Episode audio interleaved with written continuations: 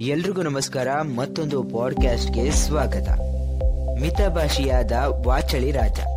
ಹಿಂದೆ ವಾರಣಾಸಿಯಲ್ಲಿ ಒಬ್ಬ ರಾಜನಿದ್ದ. ಅವನು ಬಲು ಮಾತುಗಾರನಾಗಿದ್ದ.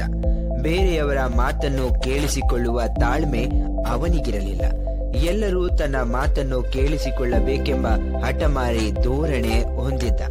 ಅವನು ಬೇರೆಯವರಿಗೆ ಮಾತನಾಡಲು ಸ್ವಲ್ಪವೂ ಅವಕಾಶ ಕೊಡದೆ ಗಂಟೆಗಟ್ಟಲೆ ತಾನೊಬ್ಬನೇ ಮಾತನಾಡುತ್ತಿದ್ದ.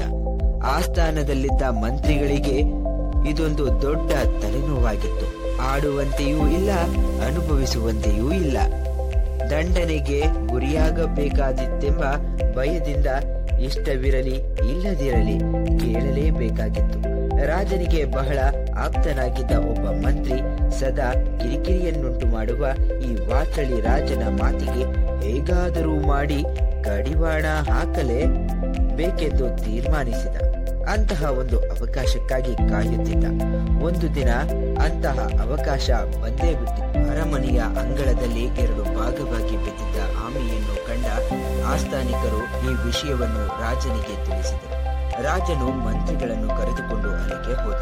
ಎರಡು ಭಾಗವಾಗಿ ಬಿದ್ದಿದ್ದ ಆಮೆಯನ್ನು ಹಾಗೂ ಅದರ ಪಕ್ಕದಲ್ಲಿ ಬಿದ್ದಿದ್ದ ಒಂದು ಕೋಲನ್ನು ನೋಡಿ ಮಂತ್ರಿಗಳೇ, ಆಮೆ ಏಕೆ ಈ ರೀತಿ ಬಿದ್ದಿದೆ?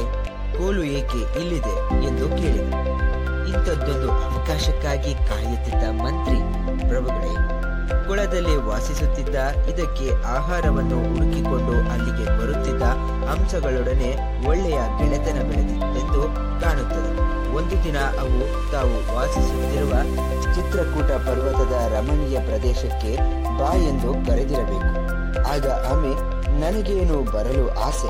ಆದರೆ ನಿಮ್ಮಂತೆ ಆರಲು ಸಾಧ್ಯವಿಲ್ಲವಲ್ಲ, ಹೇಗೆ ಬರಲಿ? ಎಂದು ಕೇಳಿರಬೇಕು. ಅದಕ್ಕೆ ಅವು, ನೀನೇನು ಇದರ ಬಗ್ಗೆ ಚಿಂತಿಸಬೇಡ. ನಾವು ಹೇಳಿದಂತೆ ಕೇಳಿದರೆ ಅಷ್ಟೇ ಸಾಕು ಎನ್ನುತ್ತಾ ಒಂದು ಮರದ ಕೋಲನ್ನು ಅದರ ಬಾಯಿಯಿಂದ ಕಚ್ಚಿಸಿ ಗಟ್ಟಿಯಾಗಿ ಹಿಡಿದುಕೋ. ನಾವಿಬ್ಬರು ಕೋಲಿನ ಎರಡು ತುದಿಗಳನ್ನು ಹಿಡಿದುಕೊಳ್ಳುತ್ತೇವೆ. ನಿನ್ನ ಬಾಯಿಯಲ್ಲಿ ಕೋಲನ್ನು ಹಿಡಿದುಕೊಂಡ ಮೇಲೆ ಯಾವುದೇ ಕಾರಣಕ್ಕೂ ಒಂದು ಮಾತನ್ನು ಆಡಬಾರದು. ಇದು ನಾವು ಕೊಡುವ ಎಚ್ಚರಿಕೆ ಎಂದು ಹೇಳಿ ಕೋಲಿನ ಸಹಾಯದಿಂದ ಆಮೆಯನ್ನು ಮೇಲೆತ್ತಿಕೊಂಡು ಆಕಾಶದಲ್ಲಿ ಹಾರಲು ಪ್ರಾರಂಭಿಸಿರಬೇಕು. ಈ ದೃಶ್ಯವನ್ನು ಕಂಡ ಜನರು ಗೇಲಿ ಮಾಡಿ ನಕ್ಕಿರಬೇಕು. ದಿನವಿಡೀ ಗಂಟೆಗಟ್ಟಲೆ ಮಾತನಾಡು, ಮಾತನಾಡಲು ಅಭ್ಯಾಸವಿದ್ದ ವಾಚಳಿ ಆಮೆಗೆ ಬಹಳ ಒತ್ತಿನಿಂದ ಒಂದು ಮಾತನ್ನು ಆಡದೆ ಇದ್ದುದರಿಂದ ಉಸಿರು ಕಟ್ಟಿದಂತೆ ಆಗಿರಬೇಕು.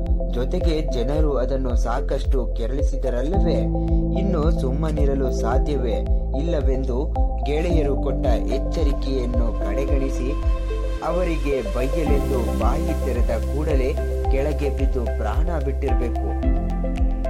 ಎಲ್ಲೆಂದರಲ್ಲಿ ಅತಿಯಾಗಿ ಮಾತನಾಡುವವರು ಮಾತಿಗೆ ಕಡಿವಾಣ ಹಾಕದವರಿಗೆ ಇಂತಹ ದುರ್ಗತಿ ತಪ್ಪಿದ್ದಲ್ಲ ಎಂದ.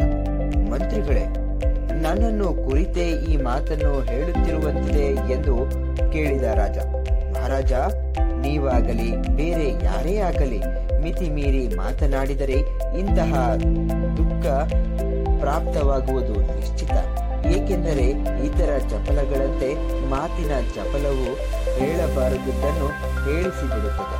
ಮಾಡಬಾರದನ್ನು ಮಾಡಿಸಿಬಿಡುತ್ತದೆ ಮಾತು ಹಿತಮಿತವಾಗಿ ಅರ್ಥಪೂರ್ಣವಾಗಿ ಸಮಯ ಸಂದರ್ಭಕ್ಕೆ ತಕ್ಕಂತೆ ಇರಬೇಕು. ಆಗಲೇ ಆ ಮಾತಿಗೂ ಬೆಲೆ, ಮಾತನಾಡಿದ ವ್ಯಕ್ತಿಗೂ ಬೆಲೆ. ಜನರು ಹತ್ತಿರವಾಗುವುದು, ದೂರ ಸರಿಯುವುದು, ಸಂಬಂಧಗಳು ಉಳಿಯುವುದು, ಅಳಿಯುವುದು ನಮ್ಮ ಮಾತಿನಿಂದಲೇ. ನಮ್ಮ ಮಾತು ನಮ್ಮ ವ್ಯಕ್ತಿತ್ವವನ್ನು ಅಳೆಯುವ ಮಾನದಂಡವಾಗಿರುವುದರಿಂದ ನಾಲಿಗೆಯನ್ನು ಹೇಗೆಂದರೆ ಹಾಗೆ ಅರಿಯ ಬಿಡದೆ ಎಲ್ಲಿ ಹೇಗೆ, ಯಾವಾಗ, ಎಷ್ಟು ಎಂಬುದನ್ನು ಅರಿತು ಸರಿಯಾದ ರೀತಿಯಲ್ಲಿ ಬಳಸಬೇಕು. ಬೇಕಾದಾಗ ತೆರೆಯಬೇಕು, ಬೇಡವಾದಾಗ ಮುಚ್ಚಿಕೊಳ್ಳಬೇಕು. ಇದರಿಂದ ನಮಗೆ ಒಳ್ಳೆಯದು, ಇತರರಿಗೂ ಒಳ್ಳೆಯದು. ಇತರರು ನಮ್ಮ ಬಾಯಿ ಮುಚ್ಚಿಸುವುದಕ್ಕೆ ಮುನ್ನ ನಾವೇ ಬಾಯಿ ಮುಚ್ಚಿಕೊಳ್ಳುವುದು ಇನ್ನೂ ಒಳ್ಳೆಯದು ಎಂದ, ಎಂದು ಹೇಳಿದರು. ಮಂತ್ರಿಯ ಮಾತನ್ನು ಕೇಳಿದ ರಾಜನಿಗೆ ತನ್ನ ತಪ್ಪಿನ ಅರಿವಾಗಿ ವಾಚಳಿತನವನ್ನು ಬಿಟ್ಟು ಮಿತಭಾಷಿಯಾದ. ಈ ಒಂದು ಪಾಡ್ಕಾಸ್ಟ್ ನಿಮ್ಗೆ ಎಲ್ರಿಗೂ ಇಷ್ಟವಾಗಿದ್ರೆ ಲೈಕ್ ಮಾಡಿ ಶೇರ್ ಮಾಡಿ, ಹಾಗೆ ಕಮೆಂಟ್ ಮಾಡಿ. ಎಲ್ರಿಗೂ ಧನ್ಯವಾದಗಳು.